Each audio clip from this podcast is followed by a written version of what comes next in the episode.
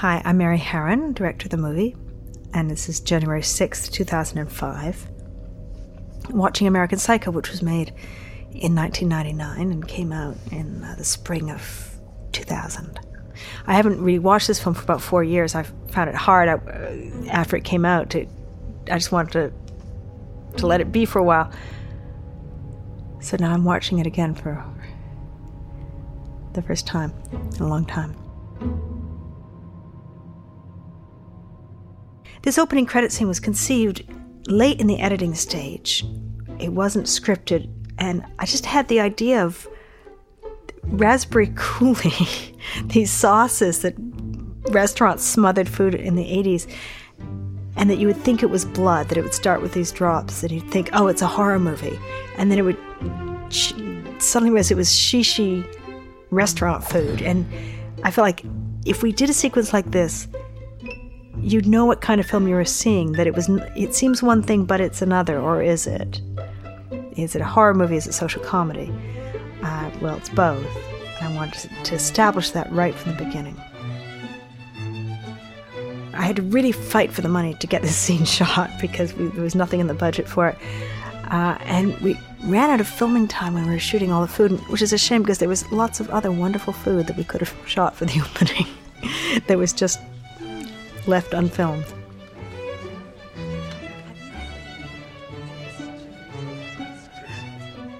All the descriptions of food come from from the book American Psycho. Uh, Brett did brilliant restaurant comedy, and he caught the the um, the crazy complications of food in the 80s, where you would take something very simple like meatloaf and make it out of swordfish with some, you know, exotic accompaniment. Uh, and there are points in the film where the, the description of foods become so bizarre, but so that they, they, they start off as, as stuff that would really be on menus and then becomes more surreal. God, I hate this place. The chick's restaurant. Why aren't we at Dorsia yet? Because Bateman. Now we meet Bateman and his and his friends, his his friends and colleagues. Uh, McDermott there, uh, Tim Price, as Josh Lucas playing McDermott, Justin Theroux's Price, and they're watching. Uh, right, they're and I know there's also Bill Sage right there, and they're. I wanted to establish that Bateman was just one of a group. They're all handsome. They all wear smart suits. They all dress alike. They're all manicured. They all have the same business cards. And that part of the um, the there's a great deal of comedy of mistaken identity. And in the very opening conversation here, um, McDermott and and Bateman are, and are, are arguing, and Van Patten are arguing over who somebody is because every, because everyone looks alike. You, know, you see, they all have the same credit cards. No one knows who anyone is, which is what will allow Bateman to get away with his murders.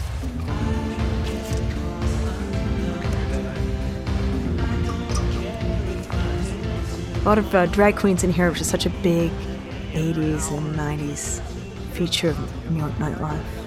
And they're doing Charlie's Angels because that was the thing. There were all these like theatrical things in um, you know, the tunnel or other 80s things where there'd be these fabulous performances. Now, I love also if you look at the ba- the wonderful bad dancing that Justin Theroux and Bill Sage are doing. They're doing Wall Street guys trying to be hip and doing this really awkward, painful dancing with blonde girls. Uh, famous Toronto punk there. Oh, that's my sister, Kelly. Kelly Harron. She's now forgiven me for making her do this part. And this is where we also get the Bateman mask slipping where she as the character turns away and she can't hear him as he's making bloody threats against her. Play around with your blood. So th- this is the first clue for anyone who didn't know this, the story that there's something wrong here with this character. Now the film starts, which is in the pristine white Bateman apartment produ- our production designer, Gideon Ponte, created this perfect white 80s box, polished wood floors, you know, sort of antiseptic yet beautiful. And the sound design has, allows no traffic. There's hardly anything from the outside. I want it to be like a hermetically sealed box. White bathroom, white, oh, white apartment, black marble bathroom, uh, and everything looking like a, a photograph out of Architectural Digest or somewhere. Nothing, no personal details. This reflection in the um, Les Miserables was, just happened. That was serendipity. Later there'll be something um, scary in the fridge. I wanted the kitchen to be stainless steel like a morgue. And uh, that's all I said. And then they created this fantastic thing, which is also very reflective. That's a trans light representing New York City behind, because this is actually shot in a studio in Toronto. This is the body that Christian created out of his skinny English form through months of incredibly obsessive exercise and working out and diet. A lot of the uh, girls on the set came and watched the monitor while we were shooting this. A little gathering. We shot extra shower stuff because I had a feeling we'd need to bridge it. We might need it as a bridging scene later, and I was very glad I did because we come back to the shower. This, to me, is the most. If I had to save one scene out of this movie, and I had to say one scene that what this movie's about, it's this scene where he puts on the mask. And he's looking at himself in the mirror, and what does he see? Did, we shot it very early on. It's so perfect. Andre's lighting was beautiful. Andre Sekula, uh, the cinematographer. We couldn't clear a lot of the projects we If you notice, you, the names are obscured because most firms said we couldn't, didn't want to, didn't want to be associated with us. And this moment when he takes off the mask, I was so worried this wouldn't work. It's our first take, and he pulls it off, and it's like, oh no, it's just going to come off in pieces. He pulls it off. Can shake my hand and feel and it's perfect. All in one.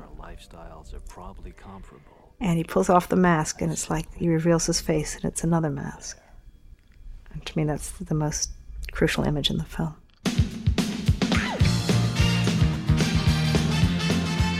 It's a great song here, Walking on Sunshine. Um, Andy Marcus, a wonderful film editor, who's so important to this film, uh, said to me at one point, you know, the happier the songs are, the better they work.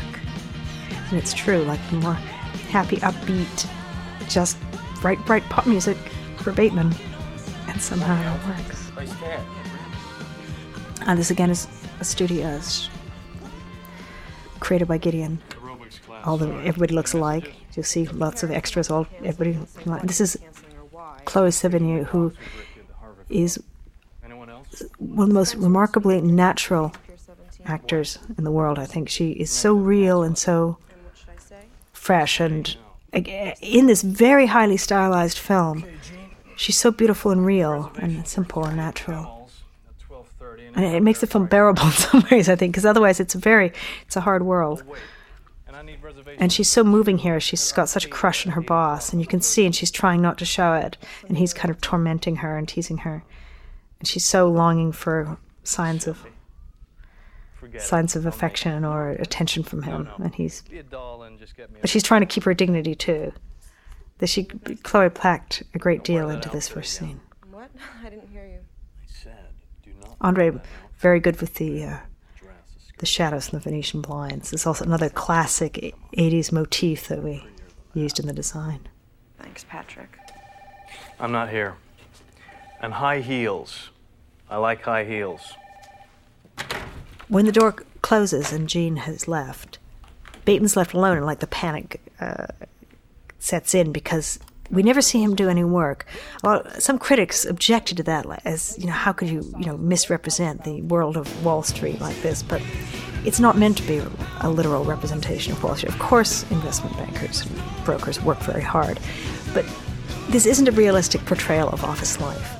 We wanted to stress Bateman's complete disconnection from the world around him, and so when he's left alone and the mask drops, there's nothing there. He doesn't know what to do. He has no role.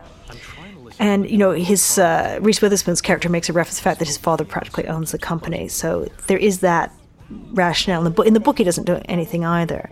You think that somehow it is a, a pretend job as as much of a performance as the rest of his life, and it's a facade. As his social life's a facade, and everything other his romantic life's a facade. And in a way, if he'd ha- if he had real, if we showed him really working, it would it would interfere with the kind of hallucinatory feel that the book and I hope the movie give you. And I love um, Bateman's really annoyed here because Evelyn keeps talking. And actually, in, in the script, it was supposed to be listening to the new Talking Heads album, but we couldn't get the rights to the song. Of tears by the time we arrive at Espace, since I'm positive we won't have a decent table. But we do, and relief washes over me in an awesome way. Patrick, this is my cousin Vanden and her boyfriend Stash. They're both artists. I met you some braille. I see you've met everyone. and it's it's this is based on a fantastic scene in the book, which actually takes place at Evelyn's apartment, where the guys come around and she has her cousin there who's dating a downtown artist, and the hatred and hostility and and, and suspicion between the downtown art people and the uh, Wall Street bankers is is very uh, cleverly played in the book. Courtney is almost perfect looking. She's usually operating on one or more psychiatric drugs. Tonight, I believe it's Xanax. One of my favorite movies of all time is Louis Buñuel's Discreet Charm of the Bourgeoisie, which is a fantastic surreal satire on on the uh, you know life of rich Parisians who spend their whole time in restaurants but can never get a meal, and it has that quality of, of I guess that I was aspiring to here. Of, of not of both of a social satire and a kind of dreamlike world where things just dissolve and slip away and you never quite know where you are.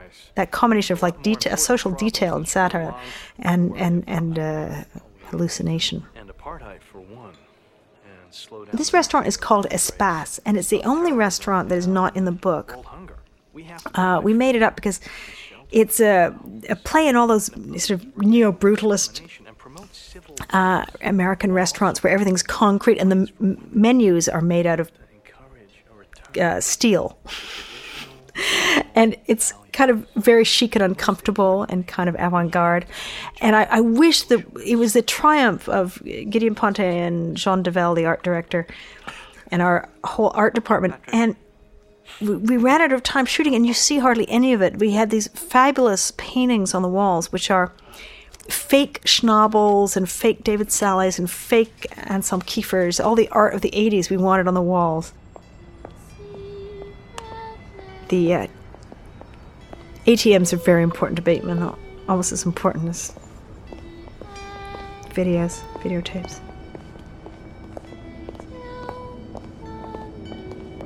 Our composer, John Cale, the legendary musician, founding member of the Velvet Underground, and great solo artist, um, had been producing a group in, uh, of young women singers in Britain.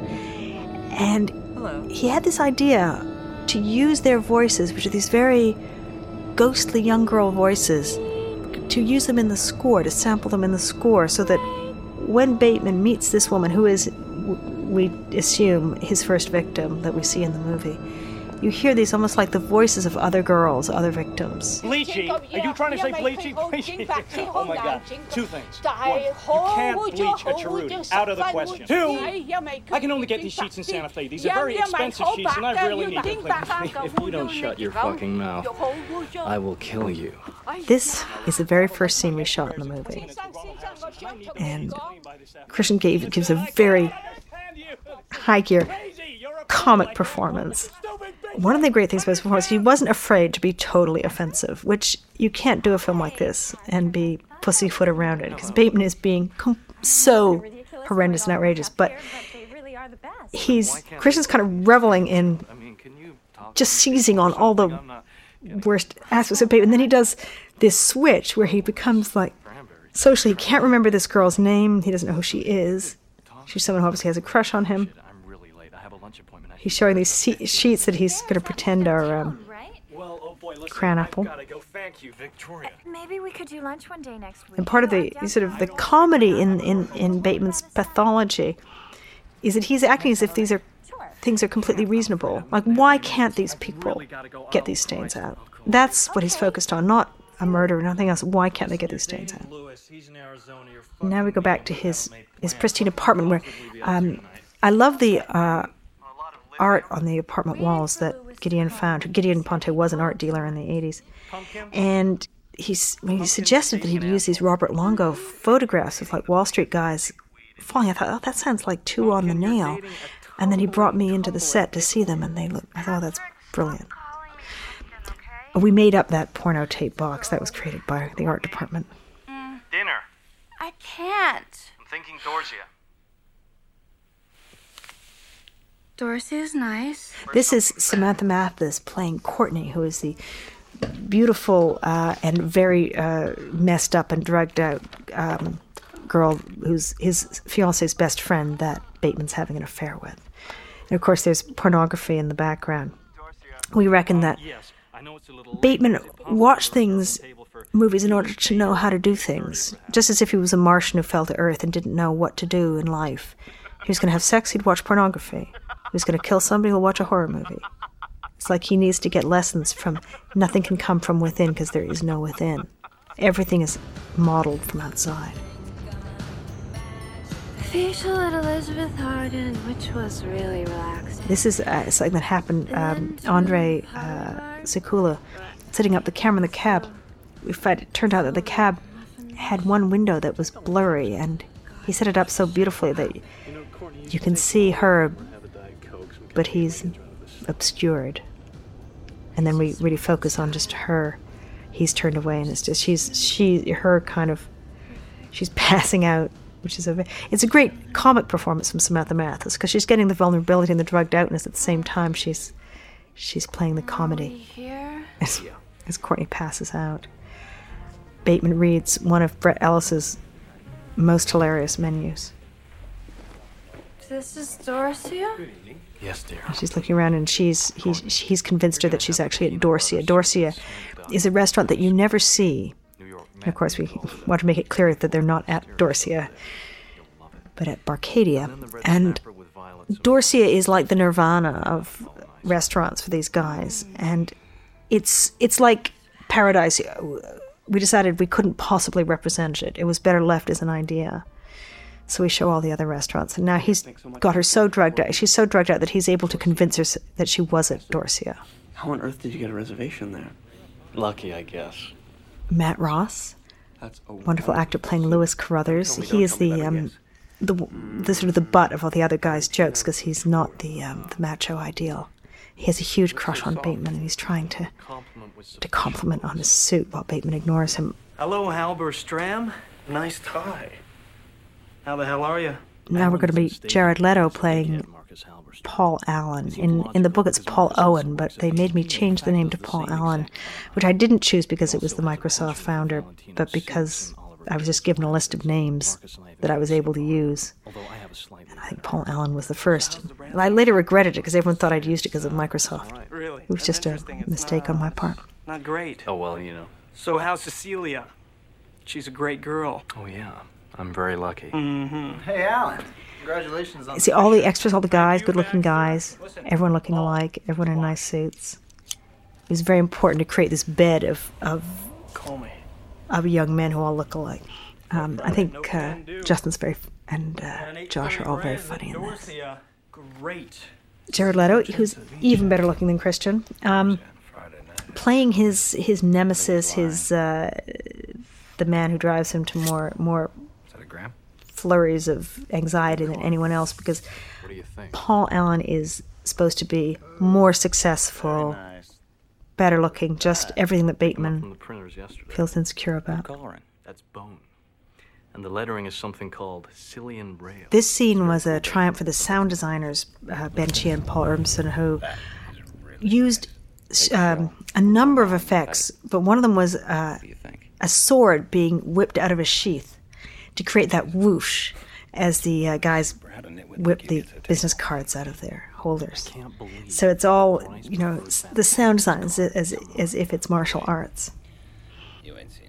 This is uh, the. Re- I love the guys' reactions when they see the splendor of Paul Allen's business card. They're almost unable to to cope with it. And then when he mentions that he's been to Dorsia, it's it's a sort of there's an there's a sort of rutting stag competition going on, but there's also a kind of a sort of teenage girls in the bathroom quality to all these, where they're kind of showing off their their stuff. Look at that subtle off-white coloring. He's holding up Paul Allen's business card, which again looks exactly like all the others. Except that that font is the one that we use in the titles. That's our alpha male font. In a break uh, in shooting, the other guys came to me and said about Christian, he breaks into a sweat at the same point during every take. So after that, I started calling him Robo Actor.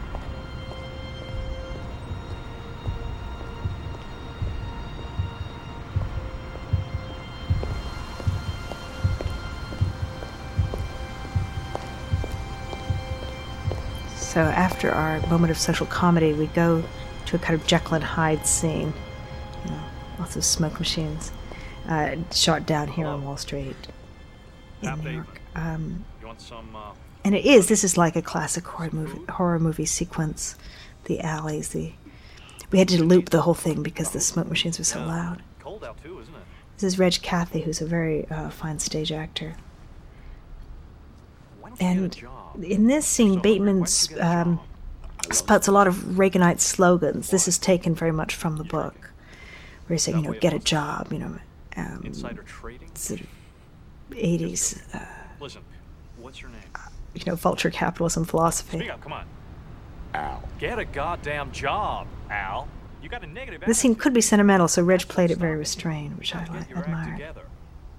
Because this the character of the bum is one of the few kind of you know sympathetic, human, vulnerable characters.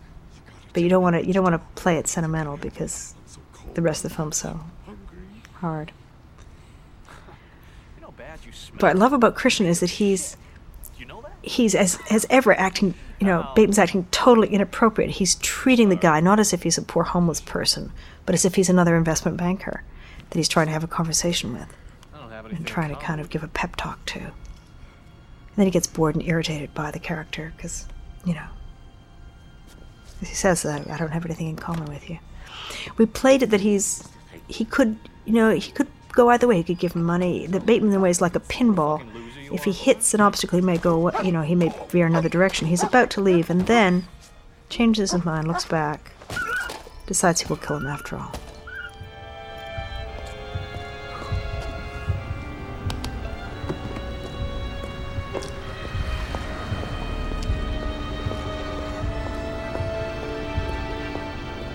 Again, this tries to echo the way the f- book goes from scenes of extreme violence into either social comedy or scenes of, of tranquility, and you just kind of never, never know where you are. And I wanted the film to have that really dislocating effect. So now we're in a very tranquil place. I have all the characteristics of a human being flesh, blood, skin. One of the difficulties of adapting a first person novel like this, in which the uh, narration is very important, was finding places to hear Bateman's inner voice. So the uh, the spa scenes, which have these very obsessive, you know, beautician moments, very beautifully framed by Andre Sekula, allowed us to put Bateman's, you know, the inner thoughts behind the mask-like face.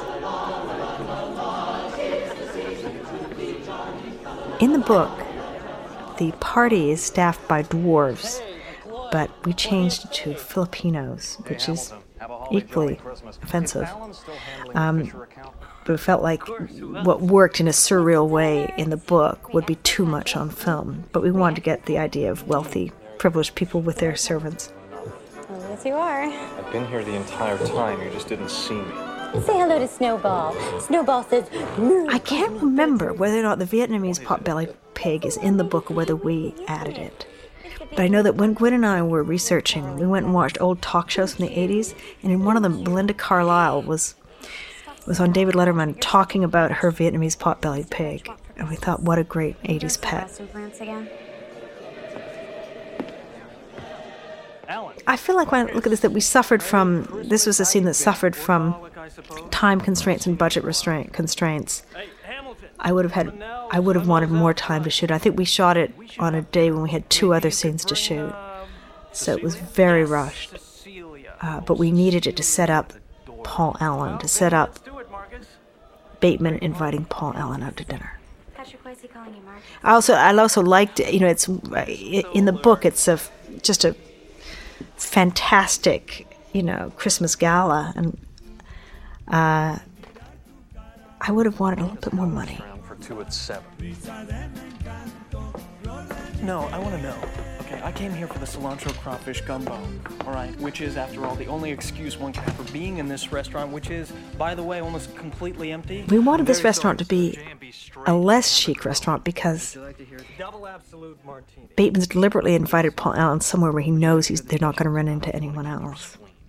Uh, Jean Duvel did a great set dressing job on the Mexican themes, and they're being completely beastly to the waiter who actually gave rather nice performance. Yeah, well, you're late. Hey, I'm a child of divorce. Give me a break. I see they've omitted the pork loin with lime jello. We should have gone to Dorsia. Most of the film shot very wi- in, with wide lenses, and the effect is not to show an actual distortion, Trump? Jeez, but there is Marcus, what are you thinking? a heightened, slightly dreamlike quality. It's a non naturalistic quality. We looked also at a lot of Kubrick when we were shooting this movie. And when Andre Sekula and I first met, we talked about Kubrick and this kind of crystalline look, this very deep focus, very sharp image. And the other thing we talked about, which is that it should look like a beautiful commercial. Did you know I'm utterly insane? That I knew that we could get away with that, that it wouldn't look too glossy because that was the point. It should look very glossy. It should look very perfect because then the things that are taking place in this perfect world are are so horrifying. And, uh, But I think Kubrick is the master. Who is Kubrick is the master of black comedy uh, uh, in our Celia. I think she's having time, and he used this kind of what some people call a kind of cold look Loser Patrick Bateman, what a dork. um, for his social comedy. I told the art department that I wanted the floor to be covered in newspaper. That was in the script. And when we turned up on set, they'd done this fantastic, fetishistic, you know, obsessive compulsive uh, newspaper coverage, like, like almost like express Bateman's madness. I think that really came into their own. I made Andre light this very, very bright. Even though most of the lighting in Bateman's apartment and other scenes is much moodier. But I wanted almost like theater, like all the house lights are on, and I felt they would make it just feel crazier. And it's like a performance from Bateman. And in fact, he's dancing. And Christian pl- played this scene as Bateman's happy scene. In fact, he's taking some kind of upper drug. And he's just like so happy, he can hardly contain himself. Um, and Isis Mussenden, the costume designer, found this wonderful, very strange and sinister see through raincoat for Bateman to wear, because after all, he wouldn't want to get messed up. No, Helen. Is that a raincoat? Yes, it is. This is, I think, one of the scarier moments. The way Christian plays this, it's just pure exaltation. Bateman is so ecstatic. He's so excited about this murder. He's just, it's his happiest moment in the film. And when he started doing this dancing, which I hadn't actually expected, I was collapsing by the monitor with laughter. We um, put a plastic case over the camera so that he could sh- um, swing the axe directly in front of the camera. Not, I can't now remember what he's hacking into. But it was one of those moments of serendipity that when the blood splashed, it happened to splash just one side of his face. That was not intended. But when he sits down, it's like a perfect metaphor. His face is covered with blood, and when he turns to this point, it's almost perfect. So it's that kind of schizophrenic look.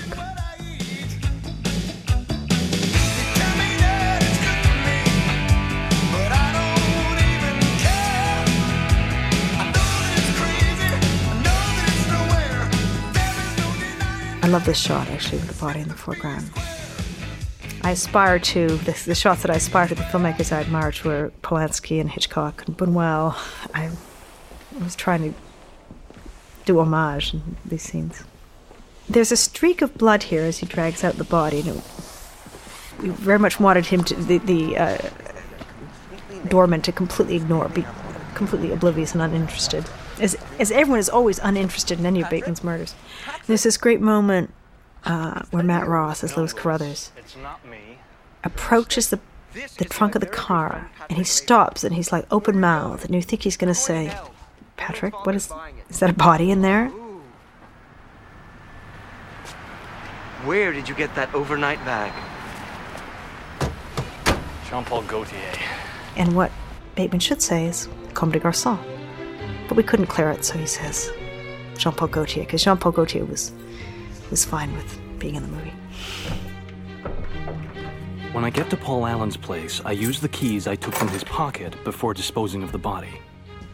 There is a moment of sheer panic when I realize that Paul's apartment overlooks the park. And it's obviously more expensive than this is actually Paul Allen's apartment, which we Gideon designed so that it would look actually nicer, bigger, and that's what I wanted, bigger and nicer than Bateman's. And this little piece of voiceover, which is just to just to express his jealousy, is something that was not in the book, and we just put it in just to clarify Bateman's envy. That's why it's not as good as the other voiceovers, because I have to say, Bret Easton Ellis wrote brilliant narration.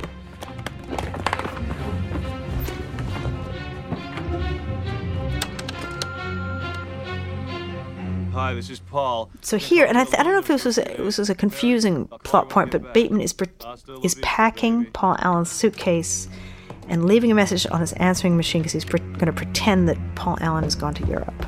It's a terrible imitation of Paul Allen, and it's also you know see this, this slightly klutzy, nervous quality that Bateman has. It's not at all smooth. He's in many ways most ways a very risible character. I think that few actors would have gone for that as bravely as Christian. But for Christian, most people would want to be cool. That, that was the problem with most of the actors who, who were interested in the role. Christian couldn't make it dorky enough. He loved the absurdity of it. Tell him I'm at lunch. Patrick, it's only 10:30. I think he knows you're here. Send him in, I guess. Now we're about to meet the character who isn't quite the nemesis, Now, John. but has elements of that, and that is the detective Donald Kimball, played by Willem Dafoe. And when I rehearsed these scenes with Willem, I asked him to play them three different ways, so he'd do at least three different takes of each scene. I asked him to play it one way as if he knew that Bateman had committed the crimes, another take as if he didn't know that Bateman committed the crimes, the other one as if he wasn't sure. And then in editing the, the dialogue, I would be able to choose different emphases. No, I'm sorry. I should Willem is a very riveting presence in this, and he said at some point something very true, which is, you know, the less I do, the more disconcerting it is, and it's true. Like the more, the more calm he is, the more nervous Bateman gets. I'm Donald Kimball. No, also the absolutely pristine, Nice to meet you. uh, obsessive compulsive desk How busy you guys can get. and office space that Bateman has. Bateman will get very, very nervous if anything's out of place. I've been hired by Bateman's been just listening to his Walkman in the office instead of working. He shoves that into a drawer guiltily so the detective won't know. Paul's disappearance, yeah. So it's nothing that official. I just have some basic questions about Paul Allen, about yourself. Coffee? Mm, no, I'm okay. Paulinars? No, I'm okay. And the layers of anxiety, uh, sort of bravado, the mask, No, really, okay. No problem. in Christian's performance, and then the ambiguity of Willem's performance, I think mesh really well. Paul Allen. Right. Well, I um haven't I haven't heard anything about the disappearance or anything. Not on page six. Red at suspenders, of course, the iconic Wall Street. Lime. Red suspenders, uh, pin, pinstripe shirts, and Just some preliminary questions. red or yellow ties, blue, red, or yellow ties. How old are you?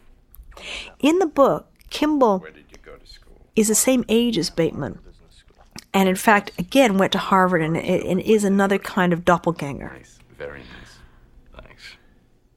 What can you tell So it me? could have gone that way, but then when the chance came to cast Willem, he seemed to bring such so much to it and such an undercurrent of menace and tension that the film needed that I felt that was more important than than the doppelganger. We had a lot of doppelgangers already. I felt in the film, so that was just a change of emphasis. I'm not being cross-examined here. There's also there's, there's a lot of references to um, No, not really.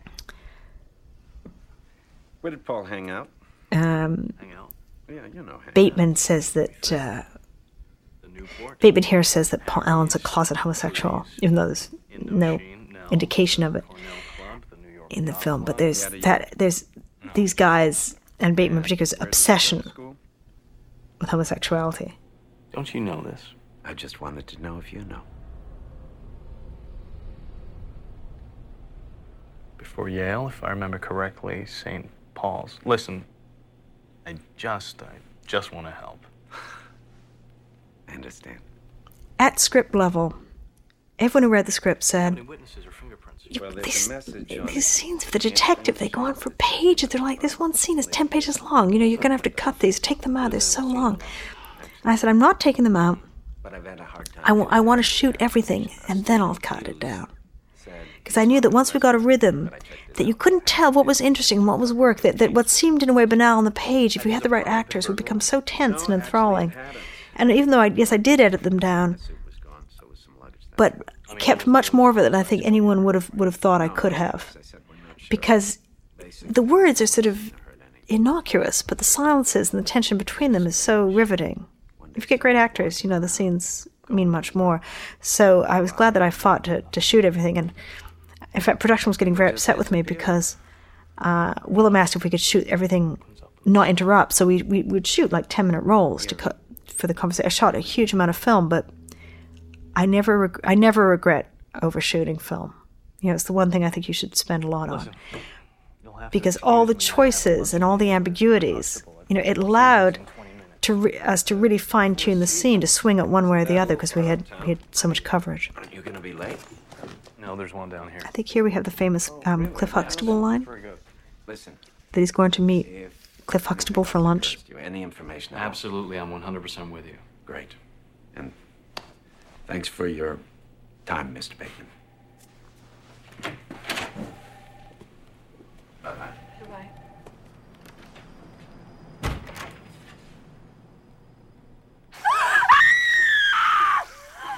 One of my favorite, uh, perfect little, perfectly lit tableaus with the sound of Texas Chainsaw Massacre. As I think we said before, uh, we felt that Bateman needed Bateman needed to take lessons from video. So if he was going to kill somebody, he'd he'd watch a video. I particularly, I laughed so much when we did this, and Christian started skipping because he had this way of just going for the absurdities of Bateman's machismo and that sort of girlishness that he, suddenly this big strapping guy skipping.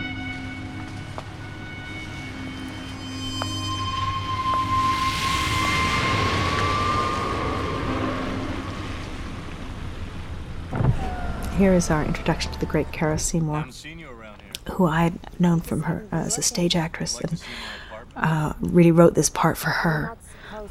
In the meatpacking district, which even back in 1999 was actually still a slightly scuzzy area before all the in, incredibly expensive restaurants moved in. It was our last chance to shoot that area as it had been in the 80s. And I love this perspective from inside the car. And the kind of satanic bargain that she makes as she takes the money. Who does couples? Couples. Cara has a very, very expressive face. Um, this is one reason why I wrote the part for her because the character says almost nothing. I mean, in the book, she's like two lines of dialogue, and it's everything has to be in the look. The fear, the the relief to be in a nice car, the anxiety. You know, but what's going to happen? Her casing the situation. Very fine Chardonnay you're drinking. I want you to clean your vagina. Christian, we uh, we called this tuxedo uh, Christian's James Bond look, and Christian himself said he'd seen a photograph in Playboy magazine, an ad called "Man at His Best," which was supposed to be the suave, swinging guy, and he felt like Bateman here was trying to be man at his best. For Christian, this was Bateman in his romantic mode. He's really going to try and make it work. He's going to play this great music. He's got the two girls coming over. It's like a romantic date. The problem is the girls just don't measure up. They just get it wrong, and then Bateman gets very angry. But he wants it all uh, to be perfect. Come and meet me and our guest. there's a kind of the way he talk. This is the dialogue from the book, which is the, the way he talks, the way he kind of orders Christy the prostitute about. It's very revealing. Let me take your coat. This is the more uptown call girl, and already he's disappointed because he says, "You're not a real blonde." So already Bateman's getting testy. Very fine performances from uh, from all three in this scene, which is I, I if I had to, I think this is my favorite scene of the movie, where I felt even as we were shooting it, that everything was coming together. I think it's helped by um, the set that allows so many vistas, so that the characters being isolated. Oh, this shot with the back of the head in the foreground, I think of as the shadow of a doubt shot because that Hitchcock movie has these great shots from behind the murderer, no. the back of the head, which is, always makes you very nervous. Wow. Just don't know what's happening. I work on Wall Street. And Pierce and Pierce. Have you heard of it?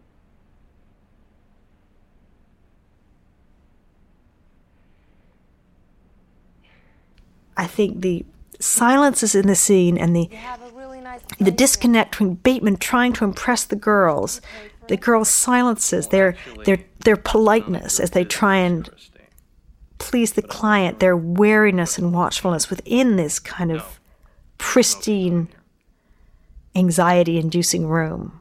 Far to truffle? Uh, I think all work very well.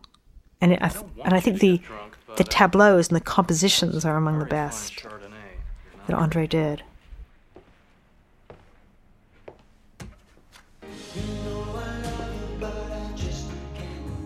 Do you like Phil Collins? It was enormously hard to get all the music cleared.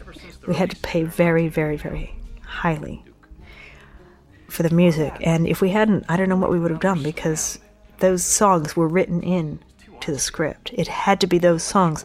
I tried to find different artists uh, when it, there was a portrait scene we couldn't clear them, and no, no one else seemed right.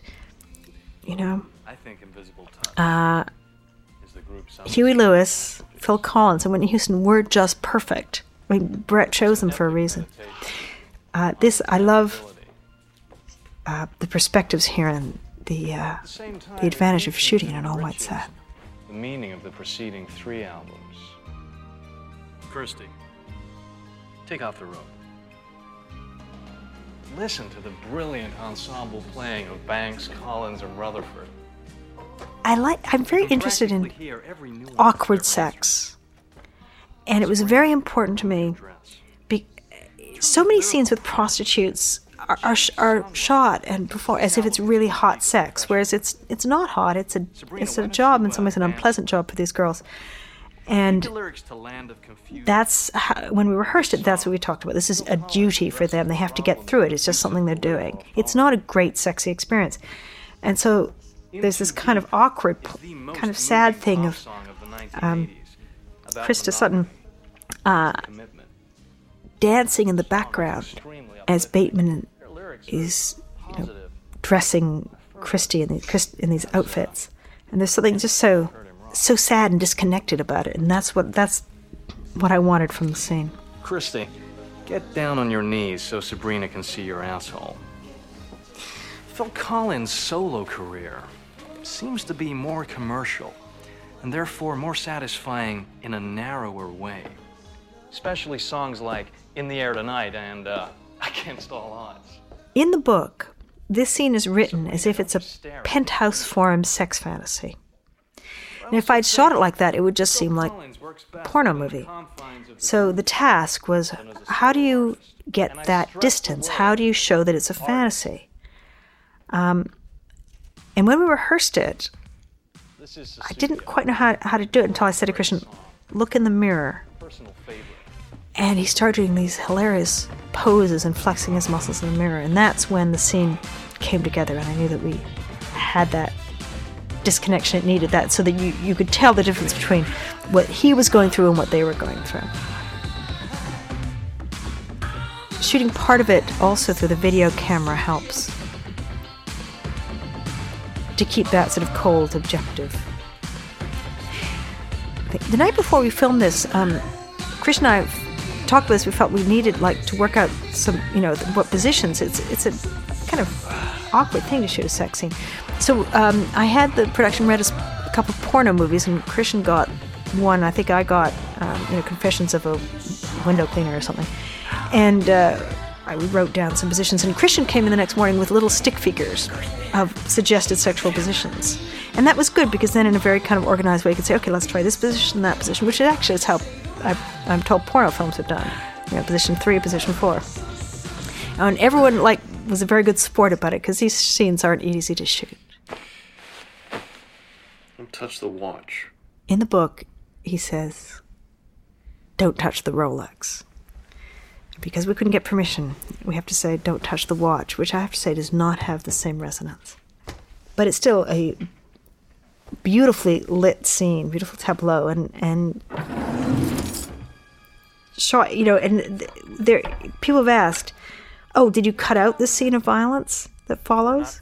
No, there was no scene of violence, and there isn't in the book either. All you have is the suggestion, which is scarier, and then the makeup department showing the effects of what would have gone on. And Bateman's completely like cold and empty instead of angry. If they have a good personality and they're not great looking, then who fucking cares? Well, let's just say hypothetically, okay? What if they have a good personality? I know, I know. There are no, no girls, with good, good personalities. good personalities. This is um, supposed to be the Harvard Club, which we actually shot in the lobby of the King Edward Hotel in Toronto, which looked pretty good though. Um, and again, it's guys together, and it's McDermott and Van Patten being exceptionally obnoxious about women. And at first you think Bateman's, you know, being more reasonable. But then he starts coming up with these out of left field serial killer references that draw everybody into bemused si- silence. It shows that even McDermott and Van Patten don't know how to take this, which is one of those important moments where you see yeah, they may be obnoxious, but they're not psycho. I want to get your opinion on something. And Bateman is crazy. And there, there is, there is that line between just regular human obnoxious behavior and insanity. Oh, that's very nice, Louis. Thank you. And Louis Carruthers seems to be sealing his death warrant by pulling out a business card that makes everybody their reactions here are just so they're so mortified by the beauty of this business card. Listen, what about dinner? Is that all you ever have to contribute, Van Patten? What about fucking dinner? Cheer up there, Bateman. What's the matter? No shiatsu this morning? Touching me like that and draw back a stump. Hold on there, little buddy. Excuse me. Again, Bateman. Bateman completely lashing out and enraged in his because he's driven to a frenzy by the business card driven in fact to a murderous rage. Which both make sense within Bateman's character and it's Bret's satire on the insane lengths that people care about tiny divisions of status. One of the great turnarounds in the film. Why here? Where Louis Carruthers thinks that Bateman's making a pass at him and, and kisses his wrist tenderly. And the way we played it, as you can see, Christian plays so well. Bateman is so paralyzed with horror at this come on that he's incapable he, he's incapable of, of further action and just starts compulsively washing his gloves. Where are you going? This scene is, I think, taken part and parcel from the book.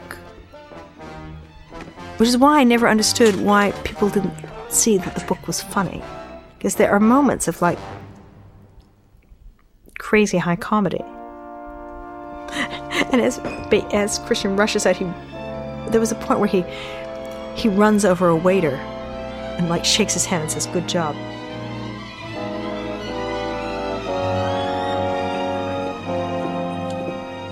Other people are working in this office, we wanted to create a kind of hum of activity.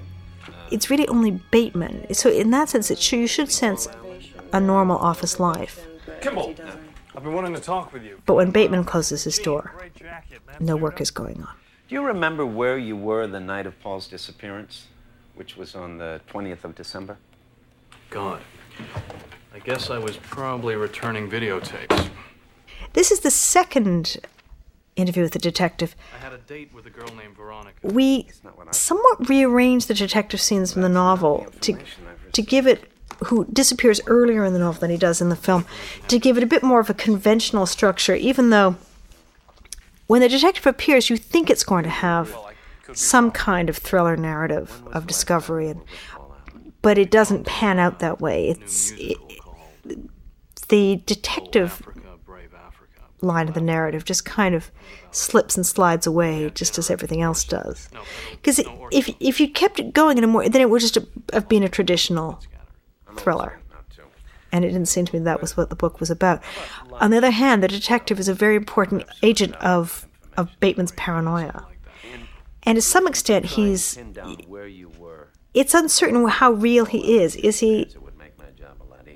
Because he's so much embodies Bateman's anxieties. It's like, is he real? Is he not? Huey Lewis and the News. And and this this is the kind of most abuse case. Suddenly he brings out Huey Lewis and the News, the the band that uh, Bateman played to Paul Allen while he murdered him. No, I like music. And Willem is playing this like completely deadpan and innocent, as if, don't you like it? As Bateman goes more and more crazy, says, I, I don't like singers. So Willem is playing this completely like innocent, but because it's Willem, there's a little undercurrent that you just. He's one of those actors where the, he he just like embodies that ambiguity. You just never quite know. There's always an undercurrent. You know, there's a lot of resonance in what he does. This is a, another loveless sex scene. Or rather, loveless on Bateman's part. Where um, Samantha's having kind of Marilyn Monroe kind of vulnerability here, where it's kind of sad. She and, and this also comes from the book where she she tries to reach out to him a little, and he's like, "Why are you trying to talk to me?" What are you doing tonight? Dinner at a River Cafe. Au Bar afterwards, maybe. That's nice. Never knew you smoked. You never noticed. Listen, Patrick, can we talk? One of the things I liked about this is that You look. it goes in a kind of real emotion. And she's about to try and talk and try and say something, and then she just decides to not not to, and just Patrick. ends with a kind of like little social. Yes, Courtney. I I think in the book it's have a good Christmas, If I don't see you before Easter, have a nice one, okay? but we had to make it Easter because we just had Christmas at the party. You too. This is the last time we see Courtney. I'm careful with shooting in mirrors because it can seem so stagey, but I feel like in this case, it worked so well, and mirrors are Nothing. such so, so crucial to the story. We had the um, Toronto drag queens do a show for us, just in, in keep with all those nightclub fashion shows of, of the 80s. Angels and Devils.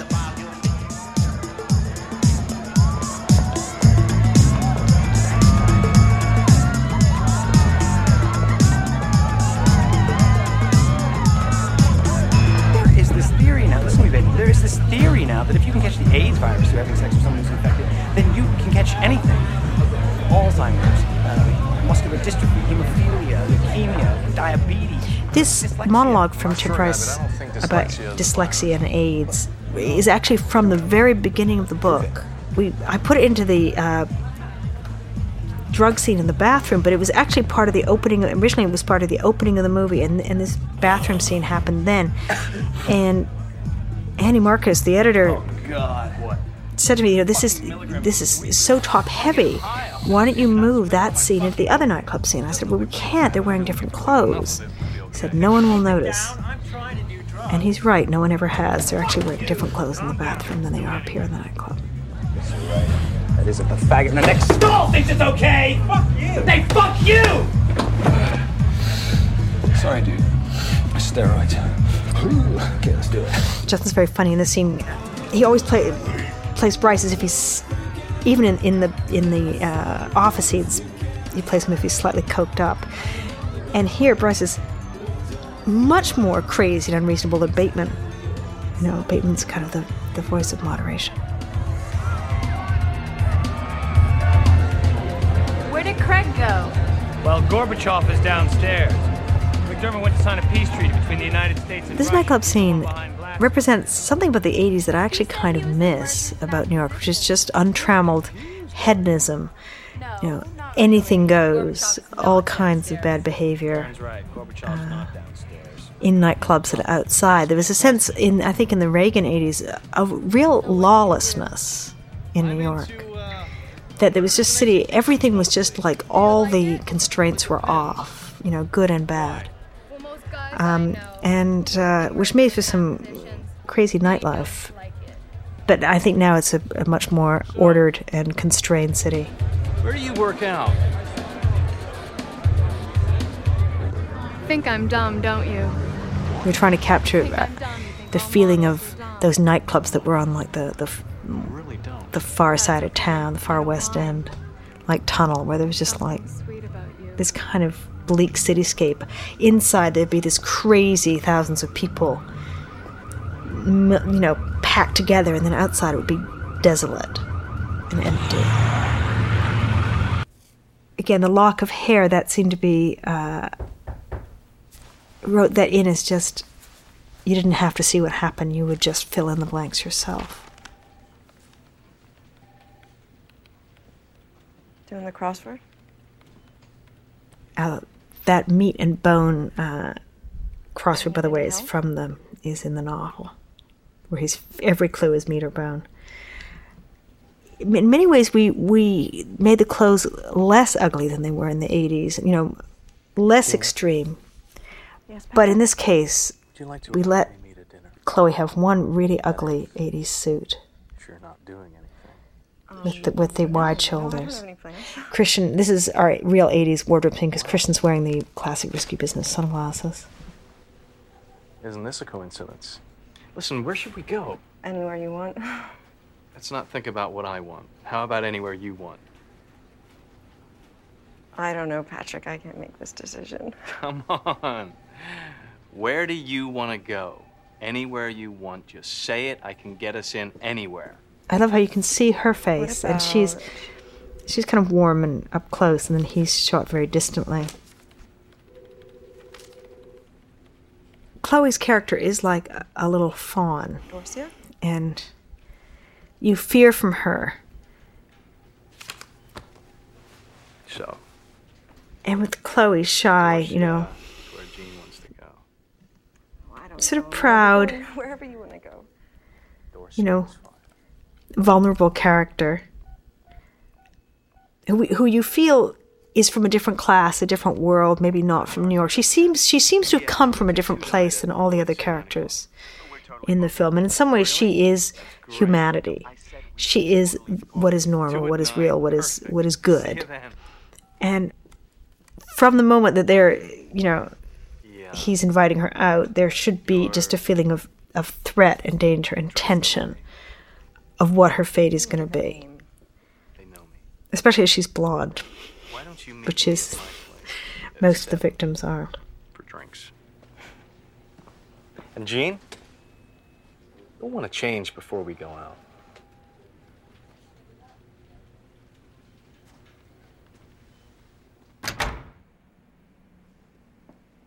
Patrick, it's so elegant. What a wonderful view. Jean? The frozen headshot was achieved by having, um, as a low low budget, only a low budget movie can, by having the model wrapped with her head wrapped in plastic, uh, s- kneeling through, behind the refrigerator and sticking her head through a hole in it. So it's actually her head in that fridge, and she's just sitting there trying not to breathe too hard in the plastic. But I think it works. You can always be thinner, look better. Well, maybe we shouldn't go out to dinner.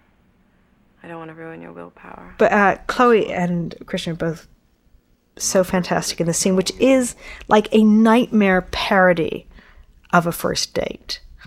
This is, I think, the only scene really that is actually not in the book. Just briefly. That there is a date, but it doesn't take place at Bateman's apartment. And we actually wrote, because really so much of the dialogue and, and scenes are from the book, but this, most of the dialogue we actually wrote as this kind of parody rom- romance where she is trying to reach out to him and talking quite a lot of sort of self help romantic cliches that you would get from like women's magazines. And he is uh, really. the date from hell, I guess. Are you seeing anyone? I mean, seriously? Maybe. I don't know. Not really. And they're having this this kind of nervous conversation that people have on a first date with, you know, polite conversation with like little silences. in your life Except that he's, think, you know, the audience knows that he's thinking about how or when or if to kill her or choosing a weapon. Growing growing. And and she's kind of earnestly trying to trying to reach out. Did you know that uh, Ted Bundy's first dog, a collie, was named Lassie? Had you heard this? Who's Ted Bundy? Forget it. What's that? Duct tape. I need it for uh, taping something. Some of the dialogue, however, is taken from other scenes in the book. Patrick? Actually, there's a scene between Bateman and a young model where the, where he's talking about oh he almost you know that he's almost going to kill her because she almost put the spoon down on the table. Uh, pulls himself back together. There's a scene with a young model where he's saying um, he starts talking about Ted Bundy and the model doesn't know who Ted Bundy is. Um, one of my favorite sequences here with the shot with the great Cindy Sherman artwork, and I was felt honored to be able to include that great artwork and this scene of violence all in one image. You had the layers of of Cindy Bateman and and uh, Jean. What are you up to tonight? It's me. Don't try to hide. Now, in this scene, you should feel all the way through the sense of threat. Um, and it's it's choreographed. You know, as he's circling around her, she's static. He's circling. The camera's moving around. So you're always aware of him in relation to her. You know, as he as he checks his weaponry, as he moves moves around, as he moves behind her, and the telephone ringing, uh, we felt saved her that it, Bateman's like a pinball shooting off in another direction. You know, that he it, there's no real uh, logic to it. It's just that it, if he hits an obstacle, like a phone, like the phone suddenly ring, it'll just spin him off in another direction, and the momentum's lost. So he's just lost the the the the, th- the thrill of killing her. He's run out of steam on it. Do you want me to go? In a, in a way, there's no more emotional logic to it than that, except that in their conversation at the end, when he tells her to go, there is some weird glimmer of humanity, but it's sort of like a, a flicker.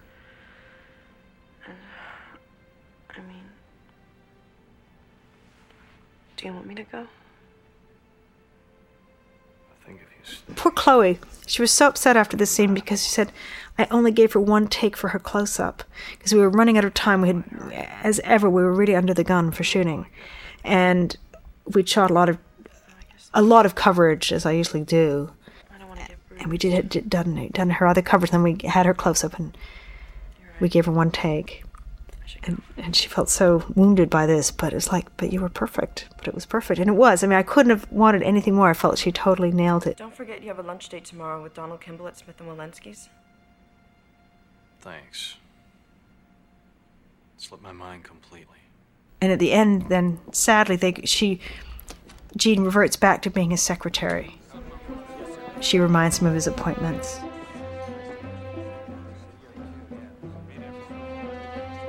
Getting the um, shadow of a doubt back of the headshot. So, the night he disappeared, any new thoughts about what you did? This scene. Again, we shot on the very first day of shooting, I think. And uh, Dates mixed up.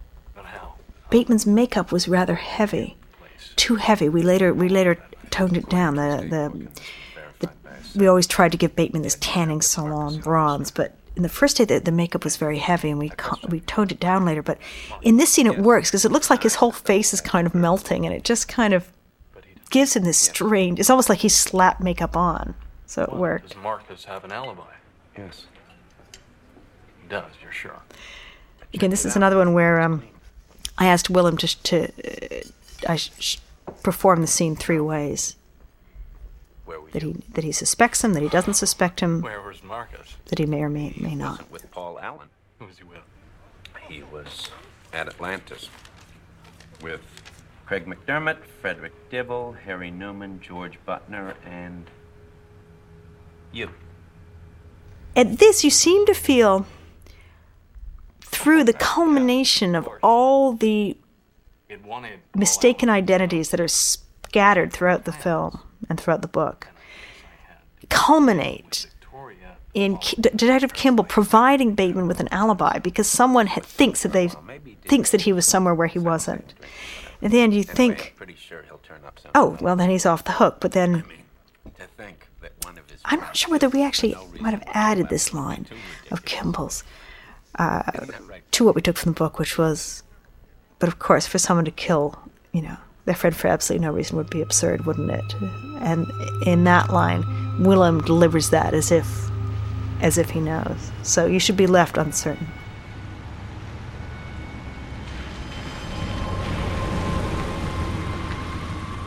Even seeing this scene now upsets me. I always felt like this limo is like the black, like the chariot of death. Be anything like last time. It's carrying her across the river. I think so. And it's the hardest film. Well, this was the last night we shot. We shot all night in the meatpacking district. And it, I think it, it to me, it, I wanted, for all the kind of stylization and the comedy of the film, I wanted, I didn't want all the deaths to mean nothing. I mean, Paul Allen's death is played for comedy, but I wanted, in the end, the violence to mean something, and that you, I wanted you to remember Christy, My friend told me I should. and I wanted you to feel her death. Lawyers are so complicated. Don't do that. Here's a check. And there's this moment where Christy grabs a check, and in the book it says, he says of the check, well, she would never cash it anyway. But she grabs and she's left and she's run away and she's she's basically got away and then there's this fatal moment.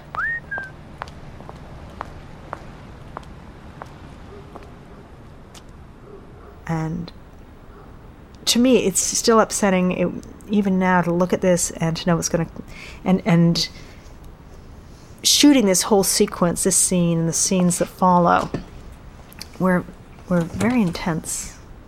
I dreaded doing them all the way through the shoot. They came at the end, so we built up towards them.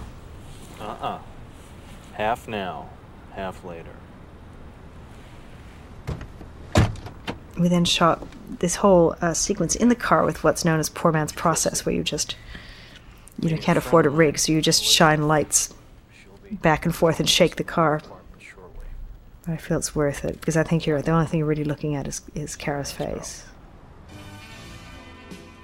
We ju- actually just went out and shot some exteriors. We didn't have an apartment. There just happened to be a window lit in that apartment building, which we were pretending was Bateman's. So we were very, very lucky because we just needed an exterior to pretend that was Patrick Bateman's to match with the sets that we shot in Toronto. Party there from Malcolm Forbes. Oh my God, please. This is nicer than your other apartment. Oh, it's not that nice.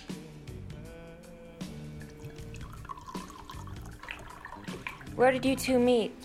Oh God, we met at um. Oh God, at the This is Guinevere Turner on the couch in the, the, playing Elizabeth. Gwen always wanted to play this uh, part because Elizabeth. There's a joke about how she was at Sarah Lawrence, and Gwen is a graduate of Sarah Lawrence. So Gwen, who uh, co-wrote the script with me, and uh,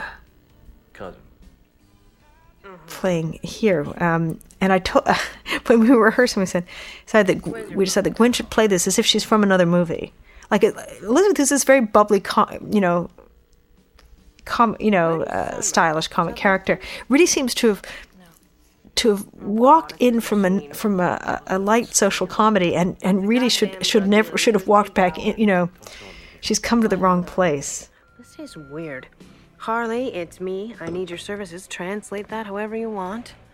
I'm So I, what I was trying to get in this scene was these different instruments. Like there's the Christie's silence and agony and dread, and there's Bateman's mask and him keeping up the social, co- but with this sort of menace and like a you know, this sort of some comic menace there, and then there's this light obliviousness of Elizabeth who thinks that she's in a completely different place, doesn't understand what's going on. So there's this these these three different presences. What's wrong with that? It's totally disease free. I wanted to get the feeling of like two, three in the morning, after a night out, after a night in a club, after you know people drunk, a little stoned. The way time stretches in the middle of the night. You know, a couple hours it'll be dawn. You just, you know, it's just one of those people kind of beached on their sofas, and and it's just a very strange middle of the night feel. At the same time, they're having this complete comedy of manners conversation where Elizabeth is trying to talk to Christy as if she's another socialite and asking if she goes to the Hamptons. And there's this complete, again, comic mis- misunderstanding. And it's kind of really because Gwen's so bubbly and, you know, funny in this in this scene, and then it, it, it kind of takes the edge, but then the sort of dread comes. Called simply Whitney Houston. Had four number one singles on it. Christian uh, decided that his Whitney Houston monologue would represent Bateman's rom- um, spiritual side. You own a Whitney Houston CD? And I w- knew that we would never get permission to use the Whitney Houston song, and I was resigned to not using the music at all. When our music supervisor said, no, but she, she, there's a version from the London Philharmonic that's just an instrumental. So this is the, the I think the I think it, it's anyway it's the orchestral version of the greatest love of all, which in a way works better because you, as he's talking about the song and the music comes in, you don't at, it, it builds. At first, you don't even realize that that's that it the song is playing, and then it reaches its its crescendo as Bateman lectures us on on beauty and, and spirituality. In this world we live in. Well, Elizabeth, who's laughing at him for having Whitney Houston records, has just signed her own death warrant. It's an important message. So you don't make fun of Bateman's record collection. Crucial, really. Christian and I talked a lot about what these music monologues meant. In the book, there's just chapters in which Bateman talks in a very sincere um, and enthusiastic way about his favorite music, all of which turns out to be extremely bland, very popular music of the um, mid to late 80s. And then within that, Christian broke down the song monologues into different modes. Uh, so Huey Lewis was happiness. Bateman at his at his you know relax, most relaxed and happy. Um, uh, Phil Collins was romance, as the music that Bateman plays to the two prostitutes, and with Whitney Houston, Bateman finds spirituality.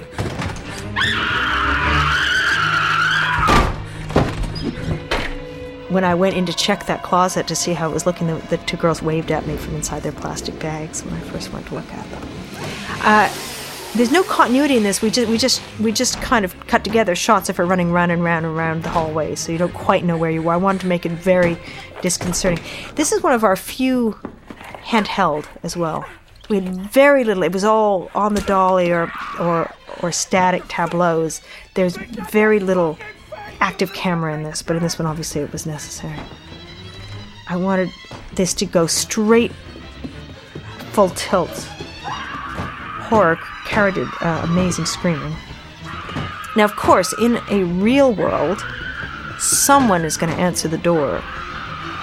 But in this world, for some reason, this is our world, this ba- the American Psycho world, nobody answers.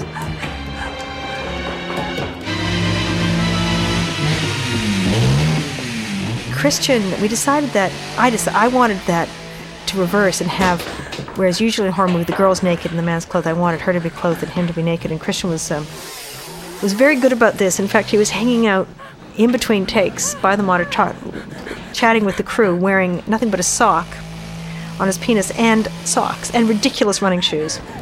So it was one of the silliest, and covered in blood, with a chainsaw. He just, and he was just like, you know, how you doing? When I look at this scene now, I, I understand why people who saw this movie first came out said, just didn't know what to make of it. I meant to do everything in there, and I'm I, I I think it works, and I like it. But it is a crazy movie in a way because it does go so abruptly from one kind of one genre to another. You know, you're in one kind of scene, and then suddenly it's like full tilt horror movie where it just changes. But that's what I wanted to do. It's not an accident. I wanted to go totally that abruptly to plunge people into this complete crazy horror horror movie world. And then as with the previous violent scenes, the next scene is completely tranquil and you're in another world because when I read the book, that was one of the things that most affected me. With these lurching things between a place of complete violence and craziness and then a world of society and safety and calm and order and, and, and like the daytime world and the nightmare world. And the film, I want to zigzag between the two. I don't think we should see each other anymore. But your friends are my friends, and my friends are your friends. I really don't think it would work. You have a little something. I know that your friends are my friends, and, uh, and, I, I've thought about that. You can have them. Bateman is uh, Really serious, aren't you? Yes, I am. trying to break up with Evelyn. She's not listening to him, What about the as ever. our past? We never really shared one. And she's saying, uh, No, I'm in. I'm in. and she's torn. The way I discussed it with Reese was, she was torn between, Sorry, I just. you know, not wanting. He's being horrible to her, but she's wanting to keep the idea of like breaking her engagement. Is so. It's both hurtful, but it's also so socially inconvenient. So Reese is playing those layers of someone who just can't believe that her social world would be so disrupted. I'm leaving. I've assessed the situation, and uh, I'm going. Where are you going? Just leaving. But where? I have to return some videotapes. The videotapes joke is one that that is dotted throughout throughout the movie. There was in the original script a great scene in a video store. Sadly, the iconic New York skyline. This scene is one where I would say, for people who are looking for clues, I would say certainly from this scene on, you should not trust anything that you see. I think the um, Here, kitty, kitty. Trying to feed the cat into the ATM is sort of a giveaway. The, I mean, the ATM speaking to Bateman certainly indicates that things have taken a more hallucinatory turn.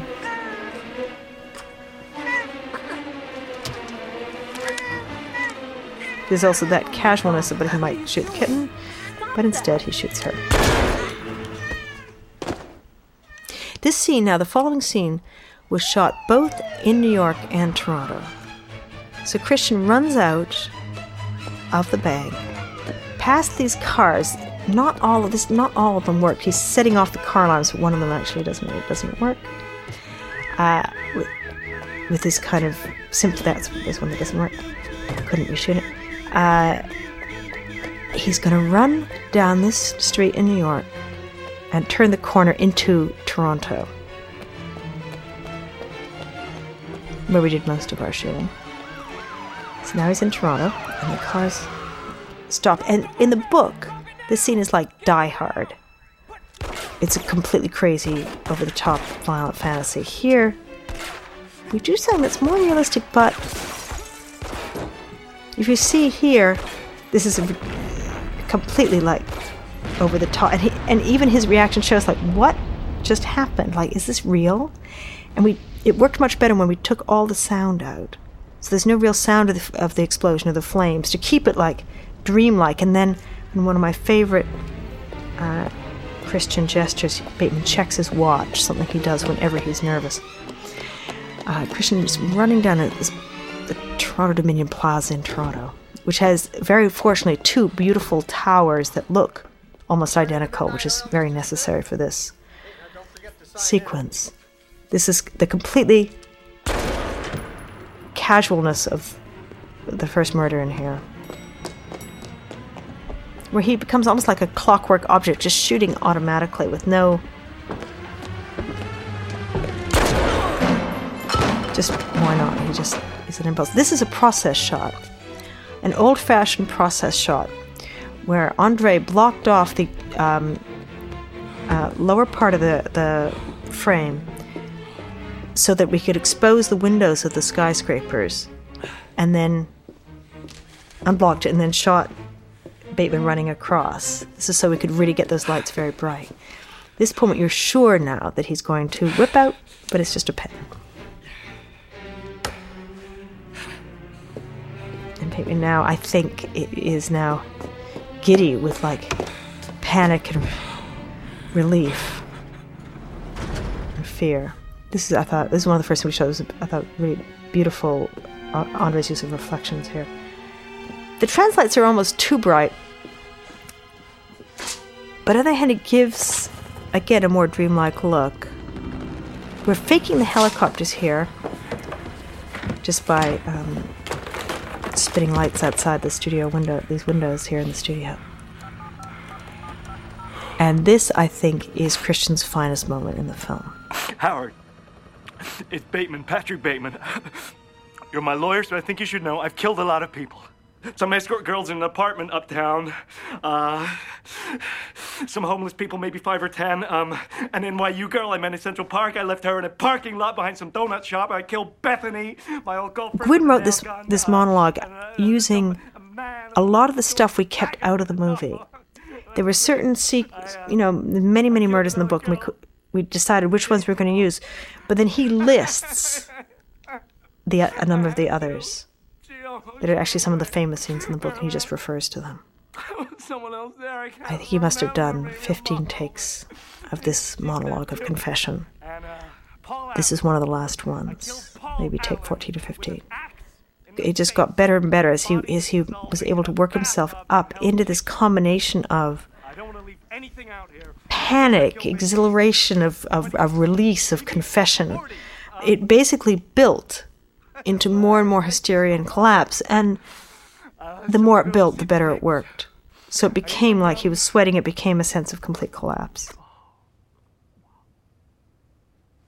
This whole sequence, beginning with the, the kitten and the ATM, uh, the shootout in the streets, the murders of the murder of the uh, watchman, and the helicopters whirring through the buildings. This whole scene is, is, is like a mini 80s disaster movie or thriller where there's explosions and police and helicopters. It's like a movie within a movie. In a regular genre movie, the shootout and the confession would basically be the climax and the end of the movie. Over. But it doesn't. This it doesn't end there because it's not a genre movie. It's not. It's not a, a narrative like that. So you think then that this should be the end of it. He's killed all these people, he's confessed. But instead, it goes somewhere completely different. So, you know, keep your eyes open.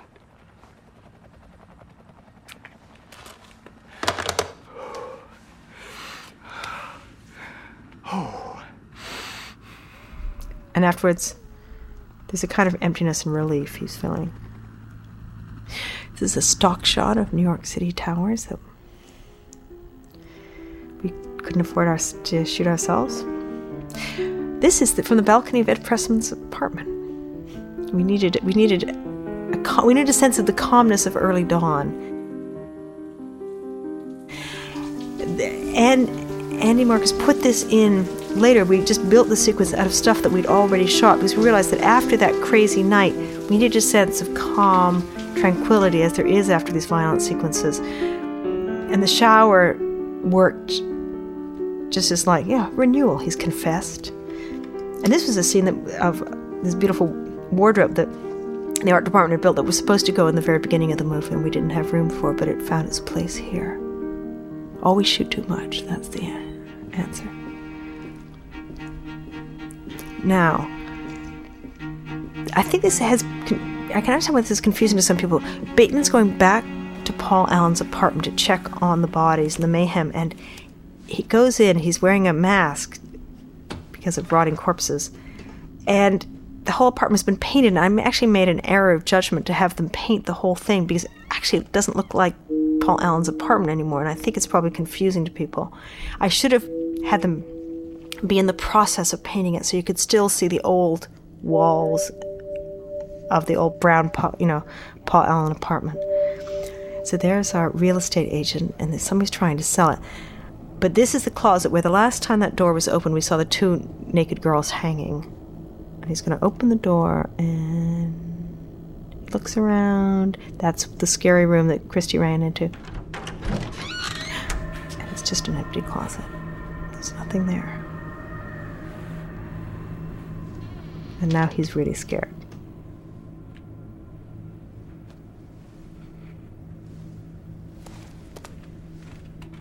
Are you my two o'clock? Patricia Gage playing the real estate agent. Can I help? It's a very fine actress. Um, I'm looking for. Asked me how, you know, at first said should she play it realistically? Should she play it as if she's scared of Bateman?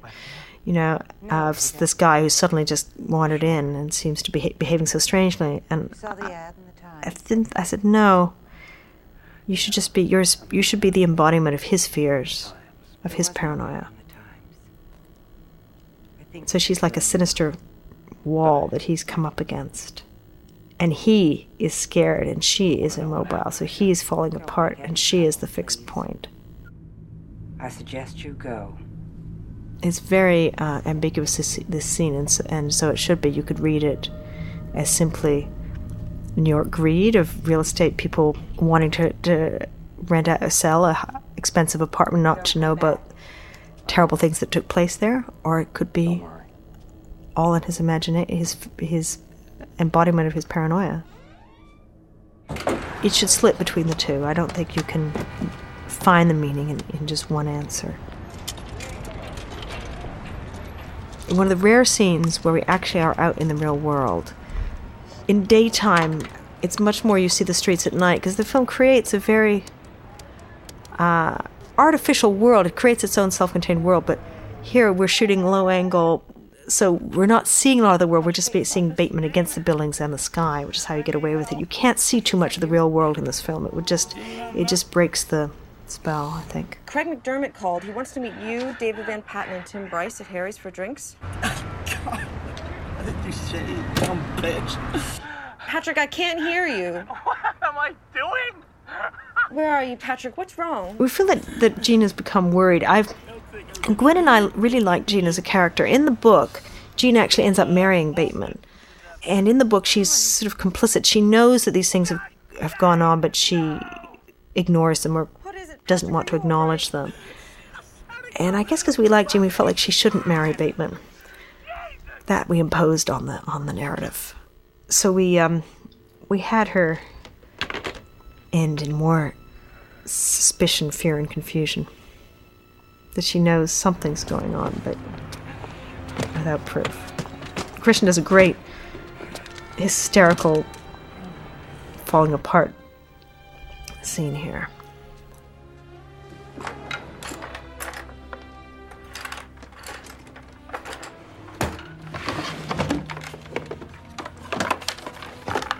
This actually imposed on the text.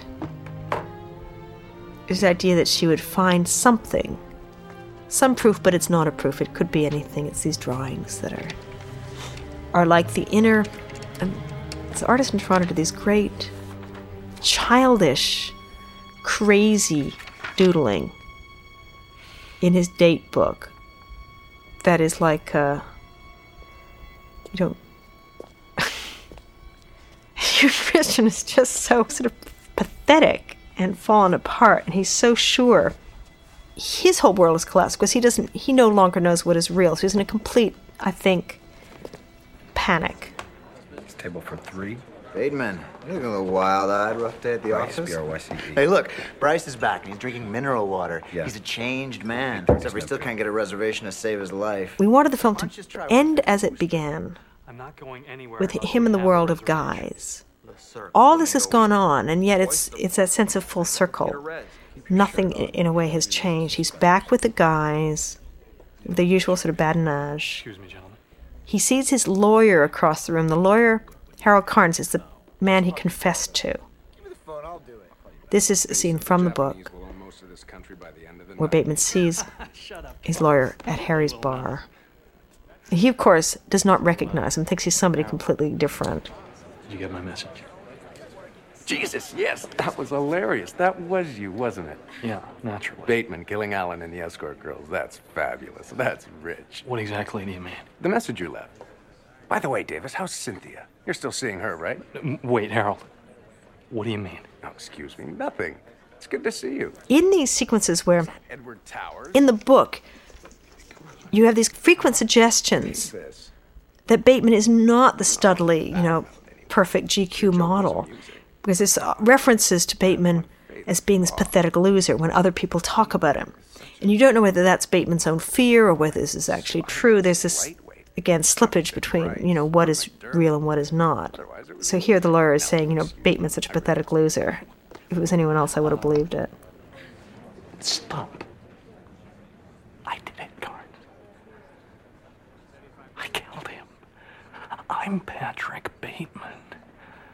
If it was just manic energy and comedy, then Christian's performance in this movie would be a, a, a Jim Carrey movie.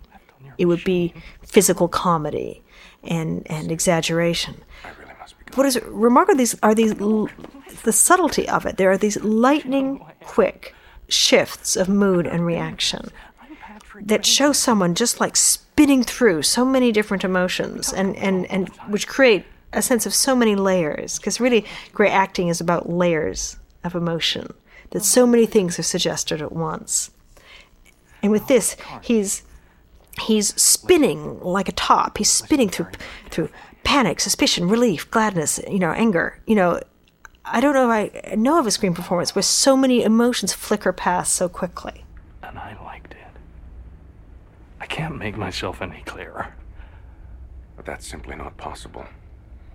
And I don't find this funny anymore. and this is the denouement where Why isn't it possible? you realize once and for all that Bateman is not going to get caught. He has confessed.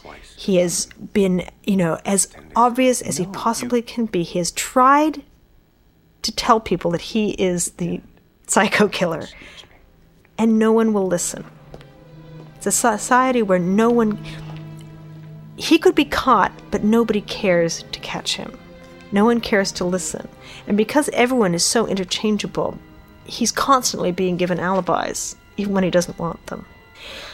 I, I toyed with the idea of having Jean really discover that he was, which would have changed the whole meaning of it, really discover that he was the murderer, and that would have given it a more conventional moral ending. And I may not even have had her look, discover these notebooks. Maybe that was taking it too far in a conventional direction. On the other hand, I think they're just drawings. You know, all they're revealing is a sick mind or a sick sense. It's not like a confession. I didn't want to take it so that, oh, he's going to be caught. Because really, the meaning of the book is, and it's part of the sort of dark satirical aspect of it, he can't be caught even if he wants to, and his punishment is not to be caught. How can he lie like that? How can he pull that shit? What shit? Now, where do we have reservations at? I mean, I'm not really hungry, but I'd like to have reservations someplace. How can you be so fucking. I don't know. Cool about it? Some guys are just born cool, I guess.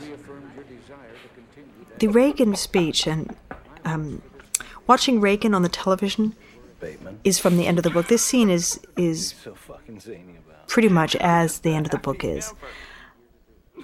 I I usually avoid very direct topical references when doing period because it just seems I'm worried about being too heavy-handed. But in this case, we've avoided it all the way through. You're not seeing newspapers, you're not seeing television references to this or that. And somehow, I can't explain it. It just seemed right to do it here. I felt it worked in the book. And you could say, oh, that's a very heavy handed way to bring all the themes together, but there's so much else going on in the scene, and it's only one element of others. I, I felt like if we're going to do it anywhere, we can do it here. Yes, it's about the Reagan 80s on one level.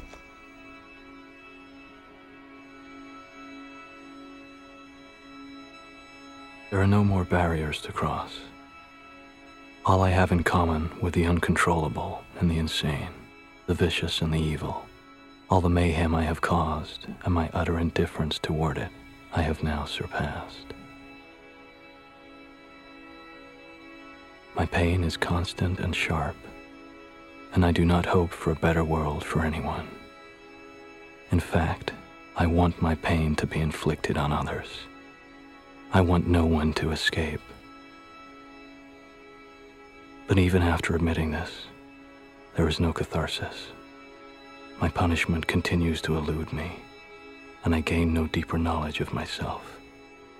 No new knowledge can be extracted from my telling. This confession has meant nothing. And in a sense, I think that Christian's performance, and I hope that the slow tracking shot in on his face, as he says, you know, this this is it. There is no way out. This is my life.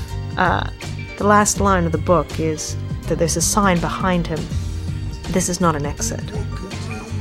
And I actually wanted to do that and have that sign up, which when they brought me the sign the day that we shot this, it was like, I said, but this is so small, you can't see it. And they said, well, if you're going to fit it on the door, that's how big it is. It's a bit like in Spinal Tap when they bring in the set and it's like six inches long. um, and then actually Gideon Ponte said to me, you know, I really am relieved that it's that small because, you know, it's it's a little too obvious. It's too like nail on the head for you to actually just show that sign. And I realized that he was right, and it was too it would be too heavy-handed. So in the end, you know, if you look hard, you can see this little sign, which is a reference for those who, who love the book. But I think the the larger meaning is just I don't know about the larger meaning, but in, instead, I think that you, you you take the meaning from that last tracking shot into Bateman's eyes, where you sense that he is in his own hell, and you uh, there's the um, panning around the room where you take the, all the sounds been drained out of the images, so it's just this hallucinatory world that goes on around him that he is that he is you have to feel it a bit like he does. He has no connection to it. It means nothing to him. He can't hear it. He can't feel it and he's just stuck in his own, you know. As uh, was it uh, Satan says, you know, this is hell, nor am I out of it. You know, it's you know, hell is where you are. Carries his hell with him. There is no, you know, one of the things that separates it off from a traditional serial killer film.